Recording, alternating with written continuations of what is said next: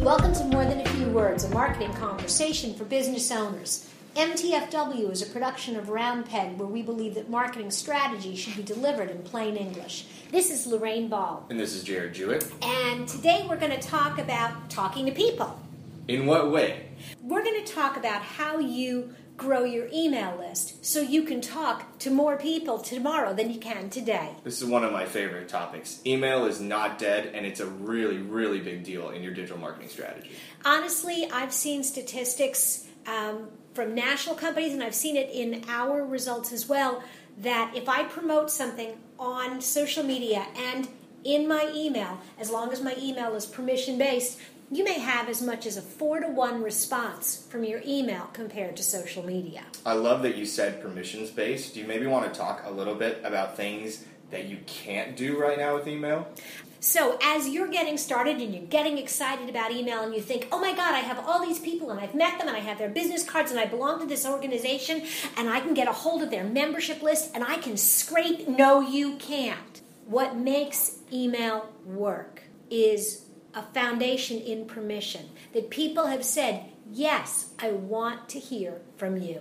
And it's trust based. They've shown interest and said, I trust you enough to learn more about you, and now I want to hear from you. if you're kind of old school and you're thinking, well, they just don't know they don't they want to hear from me, and, and I'm just going to send them my info, and and then they can delete it if they don't want it.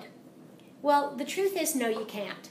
Just as consumers have gotten pretty pretty adamant about no call lists and not wanting unsolicited phone calls, they get equally grumpy about unsolicited emails. And the federal government has actually stepped in and has something called the Can Spam Act, which has pretty clear guidelines. If you want to use a tool like Constant Contact or MailChimp or, or Delivra, you have to play by the rules and you have to prove that your list is permission based. Yeah, it's really important that you do a little bit of research, homework, check that out to make sure you don't get yourself into hot water uh, when using some of these tips that we're about to give you. Well, and here's the bottom line if you have asked someone, and you can either ask directly or indirectly. Directly, can I add you to my email list? Or, would you like to join my birthday club? That is an indirect, but if they're signing up to your birthday club, they have given you permission. Um, would you like to download this information? Do you want to become a member of this? Do you want more info about that? Any of those things give you permission. You've begun a business conversation. People can still opt out, but the chances are you're going to have a much better list. So let's dive right into some of the things that you can do uh, with your email marketing strategy. And it's awesome how these things range from kind of the old school and analog to, I mean, the cutting edge of what we can do digitally.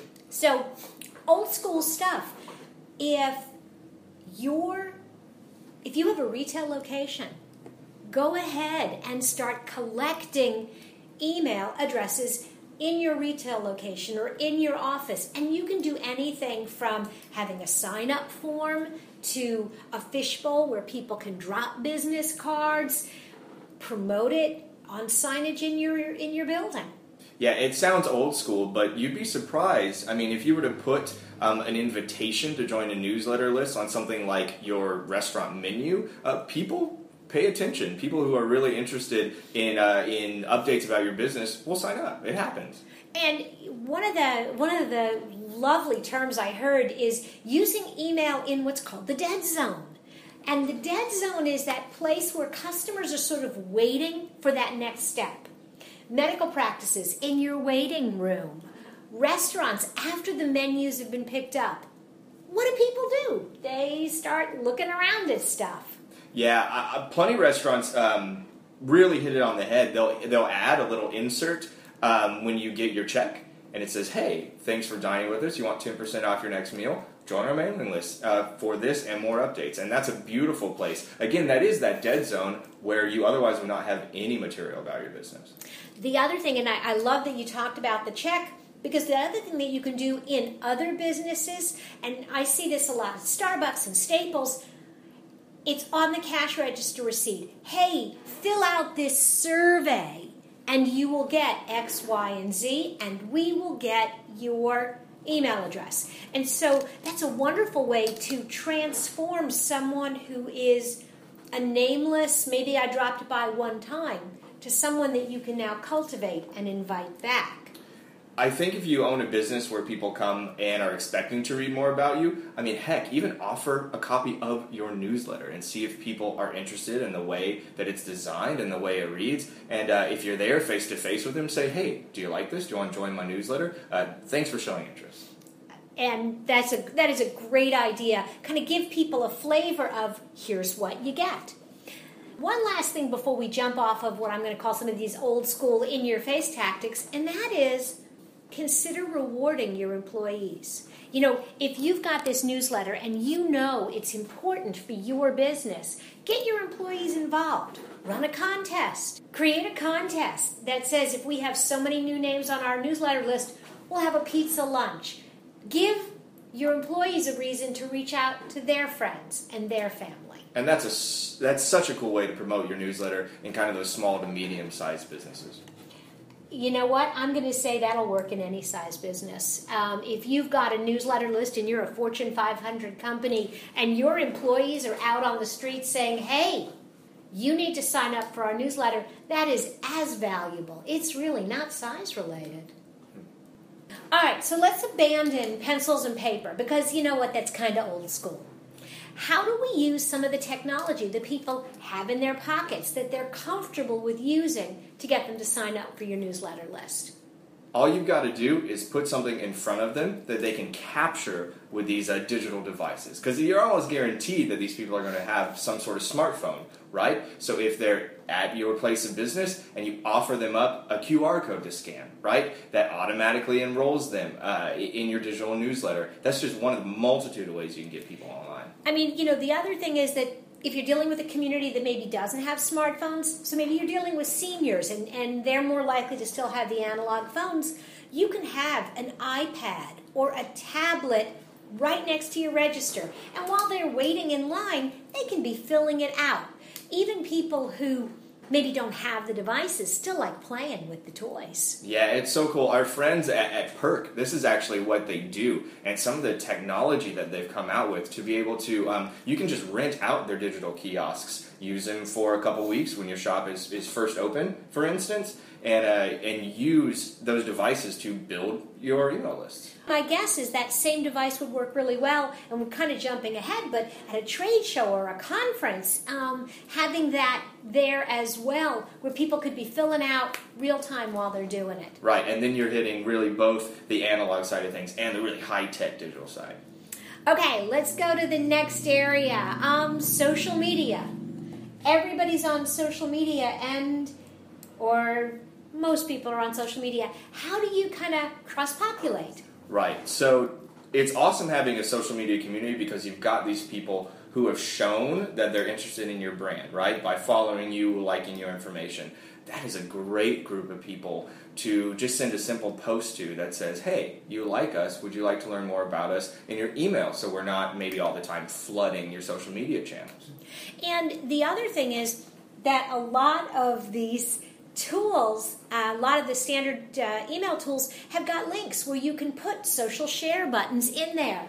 Right in the email, you can encourage people to click, and you can also, every time you publish, an email automatically push it to social platforms. Right. I was going to say just like we talked about maybe carrying around a an analog uh, issue of your of, of, your newsletter, you could share a digital version, and if people like it, give them a link to sign up you know, the other thing, and I think everybody always thinks about, you know, they think social media, they think Facebook, LinkedIn, Twitter, maybe Google Plus, but there's so much more. Um, if you're recording videos or podcasts like this one, let people know that you've got a newsletter. By the way, you can sign up for our newsletter at roundpeg.biz.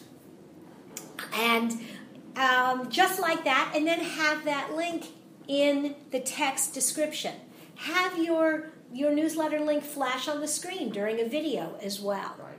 And visual social media platforms are an awesome place to share your newsletter. Uh, if you've got really nice visual elements, it's okay to post a screenshot of it on Pinterest, and then have a link that goes back uh, to your homepage so people can sign up for it. And you know, the thing is that not everybody is going to notice it, not everybody is going to like it, but for the amount of time and effort it takes to put the content or one image from that newsletter on Pinterest or on SlideShare or Instagram for that few seconds, and if you capture one or two people, it's a fabulous thing. Right. Um, the other thing that you can certainly do is run contests and promotions, and particularly, I think Facebook, if you have consumer products, I think Facebook really lends itself to contests that are designed to build your email list. Right. There's no there's no way to get your audience more excited than by offering them a, a chance to win something really cool uh, for basically just their email address. And think virally. If you're going to do a contest, and I know I think we've, uh, I've talked about this in a separate occasion, but we had a contest where people shared pictures of their dogs, and maybe we had 50 or 60 people share pictures of their dogs. But the way they won was it was a popularity contest, and they had to get their friends and their family to vote for them. And every vote came with an email address. And so from 50 entries, we might have had four, five hundred additional email addresses. And social media is plays right into the scalability of your message. Okay, so we've talked about the world out there, we've talked about your physical world, we've talked about social media. What about your website? This is what I like to call the big shiny button theory. So you've got a call out, sometimes often on your homepage, uh, that just has a place for people to put their first name and their email, and a big button that says download now, text around it that says check out this cool offer, this cool uh, recipe, and all it takes first name, email. Don't ask for too much information. I think that's the key. Don't get hung up on, I need to know everything about you. No, you really don't. You will earn the right to ask me for more information if you prove that you've given me something of value. Right. It's really important to remember that this is just the first step. This is just the step where people say it's okay for you to send me more information. And test different calls to action. Some of my favorites, and I've seen this, a lot of marketing companies do things like um, 1 million marketers already subscribe. How about you? Yeah. And so it kind of plays to that they're in the club and you're not. Um, and that seems to be very effective. Uh, you mentioned it, kind of offers, um, recipes, white papers, tools, anything that people would say, ooh, I want that. Mm-hmm. And if you get really into it, you can t- test colors and fonts. And uh, all of those are different ways to increase the amount of people that are going to click through and get onto your mailing list. And uh, just as we're discussing, if you are intrigued by some of the things that we're talking about, if you'd like to see a more comprehensive list, you'll be able to download our 50 Ways to Grow Your Email List guide at the end of our blog post. But there's more to come. You can also look at um, sharing your links on other blogs. Or even other places that, uh, that aggregate articles about things in your industry. Um, so an industry directory sometimes they'll they'll even have their own newsletters. Uh, if you can get your information in those different pieces uh, of marketing um, and share a link back to a place where people can join your newsletters, then they know that you're a trustworthy source in your industry. So, one of the things, a lot of times, if you comment on other blog posts, and if you've been doing this a lot, you may notice that they always ask you for your web address. And that's a way of figuring out who you are, getting some credibility. Instead of linking to your homepage, link to the sign up form for your newsletter. If you're going to do that, be sure you tell people what's in it for them. Why do they want your newsletter?